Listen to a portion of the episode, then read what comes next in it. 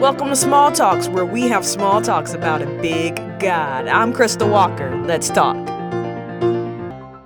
Most of us out there have a closet or drawer in our house that we know no one is going to look in or see. It's probably a mess, disorganized, and unruly. We call it the junk drawer in our house. The junk drawer is not something I would invite guests to explore. I would be embarrassed if anyone would see it. I realize that the reason why it is so easy to let the junk drawer fill up with clutter is because I know no one will ever see it.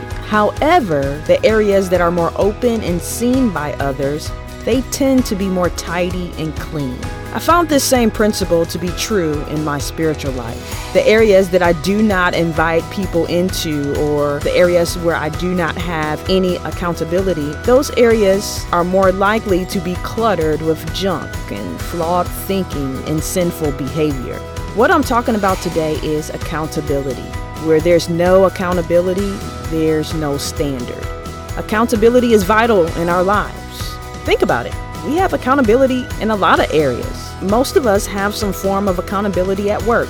There's someone we answer to to make sure we're being productive and producing quality work, right?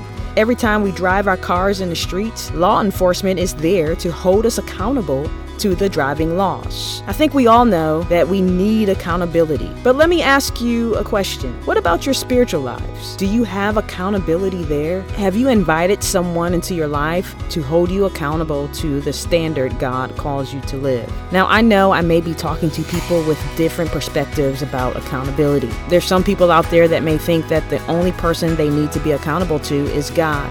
And there may be some other folks that are on board with what I'm saying. They believe in community and accountability. Well, no matter what category you may find yourself in today, I simply want us to consider James chapter 5 verse 16 together. It says, "Therefore, confess your sins to one another and pray for one another so that you may be healed. The effective prayer of a righteous man can accomplish much." This is such a rich scripture. It simply says to confess your sins to one another and pray for one another so that you may be healed. There is a deeper level of healing that takes place in community that we cannot achieve alone in isolation. When we confess our sins one to another, all we're doing is opening up the junk drawers in our lives. You are simply acknowledging your sin. You are exposing the hidden and covered parts of your life.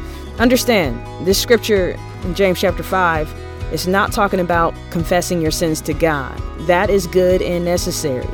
1 John 1 9 says that if we confess our sins to God, He is faithful and just to forgive us. See, we confess our sins to God to receive forgiveness for our sins, but we confess our sins to one another to help us forsake our sins and to simply turn away from our sins. You are more likely to return back to that sinful behavior if you don't share that struggle with another person and receive accountability. It is very difficult to have a thriving, prosperous spiritual life without practicing confession. And you can't practice this alone. You need to allow someone to get close enough in order to practice confession. There's this old saying that says you can't pick your family, but you can pick your friends.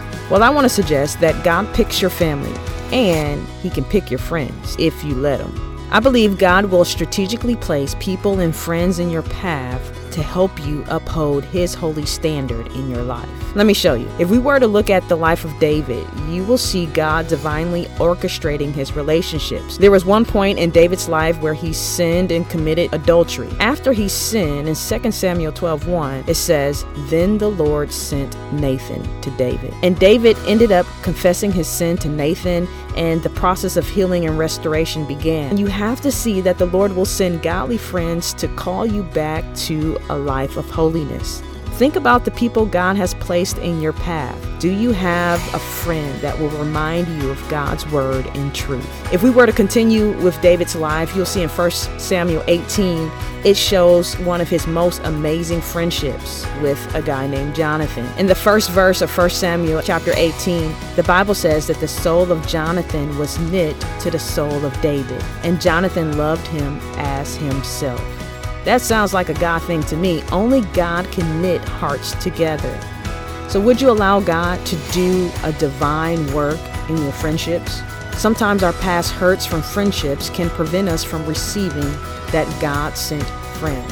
I guess what I'm trying to say, guys, is that I don't think God designed for us to battle with our sin alone. The more we keep that junk drawer closed, the more our sin will grow and fester. So here's my question for you Do you have a clearly defined accountability relationship with someone? If you do, great. If you don't, simply pray and ask God to send you a friend and be on the lookout for how He may provide. Or maybe you have a circle of friends, but you haven't given anyone permission to play that role in your life. Well, I hope that you'll be spurred on to have the conversation today. I remember when I first started being intentional in my relationships and practicing confession, it was terrifying, but it was worth it. I believe that this level of accountability can transform your spiritual life so much so that I wanted to help you get started with this. So I have included in the notes questions that you can use to get started with your accountability relationships. Let's pray. God, would we experience a deeper level of healing and spiritual growth as we practice confession and pursue authentic community?